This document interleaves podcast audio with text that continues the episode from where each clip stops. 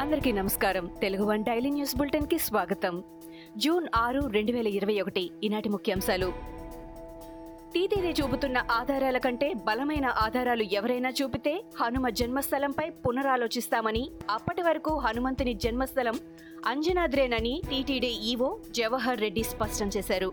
ప్రపంచ పర్యావరణ దినోత్సవం సందర్భంగా తిరుపతిలోని కరకంబాడి రోడ్డులో మొక్కలు నాటారు. హనుమంతుని జన్మస్థలంపై చోటు చేసుకున్న వివాదాలు త్వరలోనే సద్దుమణుగుతాయన్నారు.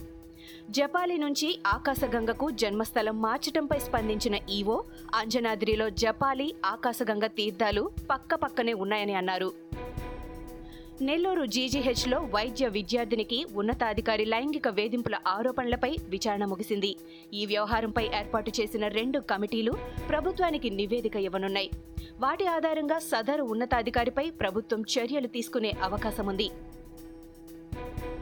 విచారణలో డిఎంఈ త్రిసభ్య కమిటీ జిల్లా స్థాయి త్రిసభ్య కమిటీలు బాధితురాల నుంచి వివరాలు సేకరించాయి. నెల్లూరు జీజీహెచ్ మెడ్కోలు వైద్యులను ఆరా తీశాయి. మరోవైపు రెండు కమిటీల నుంచి ప్రభుత్వానికి నివేదికలు అందకముందే నెల్లూరు జీజీహెచ్ సూపరింటెండెంట్ ప్రభాకర్ పై అధికారులు తాత్కాలిక చర్యలు తీసుకున్నారు. ప్రభాకర్ను తిరుపతి రుయాకు బదిలీ చేస్తూ ఆదేశాలు జారీ చేశారు. బెయిల్ రద్దవుతున్నందున అనుమానంతోనే సానుభూతి కోసం కేంద్రంపై పోరాడుతున్నట్టు సీఎం జగన్ బలం కూడగడుతున్నారని సిపిఐ జాతీయ కార్యదర్శి నారాయణ ఆరోపించారు. సీఎం జగన్ అవలంబిస్తున్న విధానాలపై ఆయన మండిపడ్డారు. కేంద్రాన్ని విమర్శిస్తూ జార్ఖండ్ సీఎం లేఖ రాసినప్పుడు వారించిన జగన్ ఇప్పుడు ఎందుకు పక్క రాష్ట్రాల సీఎంలతో బలం కూడగడుతున్నారని నారాయణ ప్రశ్నించారు. నరసాపురం ఎంపీ రఘురామకృష్ణరాజు పేరిట తనకు సందేశాలు వస్తున్నాయని విశ్రాంత ఐఏఎస్ అధికారి పివి రమేష్ ట్వీట్ చేశారు.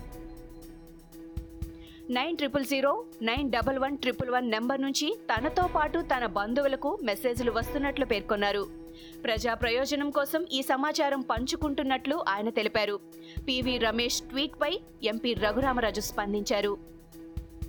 ఆంధ్రప్రదేశ్లో గత ఇరవై నాలుగు గంటల్లో ఎనభై ఎనిమిది వేల నాలుగు వందల నలభై ఒక్క మంది నమూనాలు పరీక్షించగా పదివేల మూడు వందల డెబ్బై మూడు కొత్త కేసులు నమోదయ్యాయి. నిన్న ఒక్కరోజే కరోనాతో ఎనభై మంది మృతి చెందినట్టు వైద్య ఆరోగ్య శాఖ బులెటిన్లో తెలిపింది. దీంతో ఇప్పటి వరకు మృతి చెందిన వారి సంఖ్య పదకొండు వేల మూడు వందల డెబ్బై ఆరుకు చేరింది. గడిచిన ఇరవై నాలుగు గంటల్లో పదిహేను వేల తొమ్మిది వందల యాభై ఎనిమిది మంది కోవిడ్ బారి నుంచి పూర్తిగా కోలుకున్నారని అధికారులు తెలిపారు.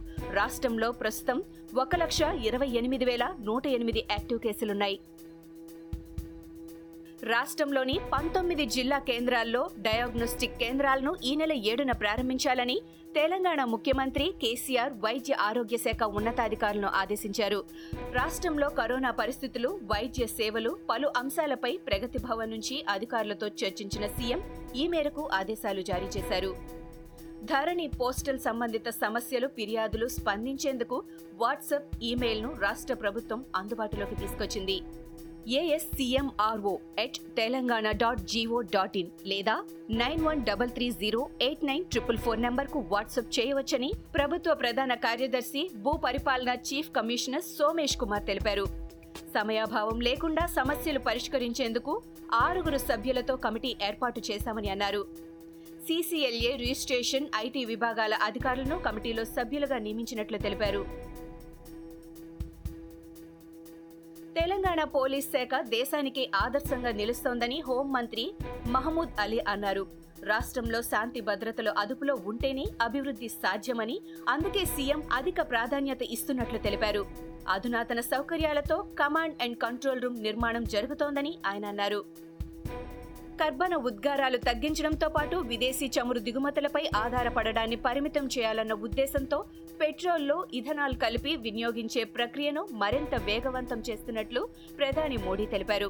రెండు వేల ఇరవై ఐదు నాటికి ఇరవై శాతం ఇథనాల్ను పెట్రోల్లో కలిపి వినియోగించాలని లక్ష్యంగా పెట్టుకున్నట్లు వివరించారు. ప్రపంచ పర్యావరణ దినోత్సవం సందర్భంగా ఇథనాల్ కలిపి అంశంపై కేంద్ర ప్రభుత్వం మార్గసూచీని విడుదల చేస్తూ ఆయన మాట్లాడారు. సోషల్ మీడియా సంస్థ ట్విట్టర్ కేంద్ర ప్రభుత్వం మధ్య మరోసారి వివాదం రేగింది. నూతన ఐటీ నిబంధనల ప్రకారం ట్విట్టర్ ఇంకా భారత్లో అధికారులను నియమించకపోవడంపై కేంద్రం ఆగ్రహం వ్యక్తం చేసింది. ఈ విషయంపై ఇదే చివరి హెచ్చరికగా తెలుపుతూ తుది నోటీసులు జారీ చేసింది. తక్షణమే అధికారులను నియమించాలని లేదంటే పరిణామాలు తీవ్రంగా ఉంటాయని కేంద్రం హెచ్చరించింది. ఇవి ఈనాటి ముఖ్యాంశాలు. మరికొన్ని ముఖ్యాంశాలతో మళ్ళీ రేపు కలుద్దాం. ఈ షోని క్రమం తప్పకుండా వినాలనుకుంటే మీరు ఈ షో వింటున్న ప్లాట్ఫామ్లో కానీ లేదా Google podcast Apple podcast Gaana మరియు ఏ ఇతర పాడ్కాస్ట్ యాప్లోనైనా సెర్చ్ చేసి సబ్స్క్రైబ్ అవ్వండి. కొత్త ఎపిసోడ్ వచ్చినప్పుడు మీకు అప్డేట్ వస్తుంది.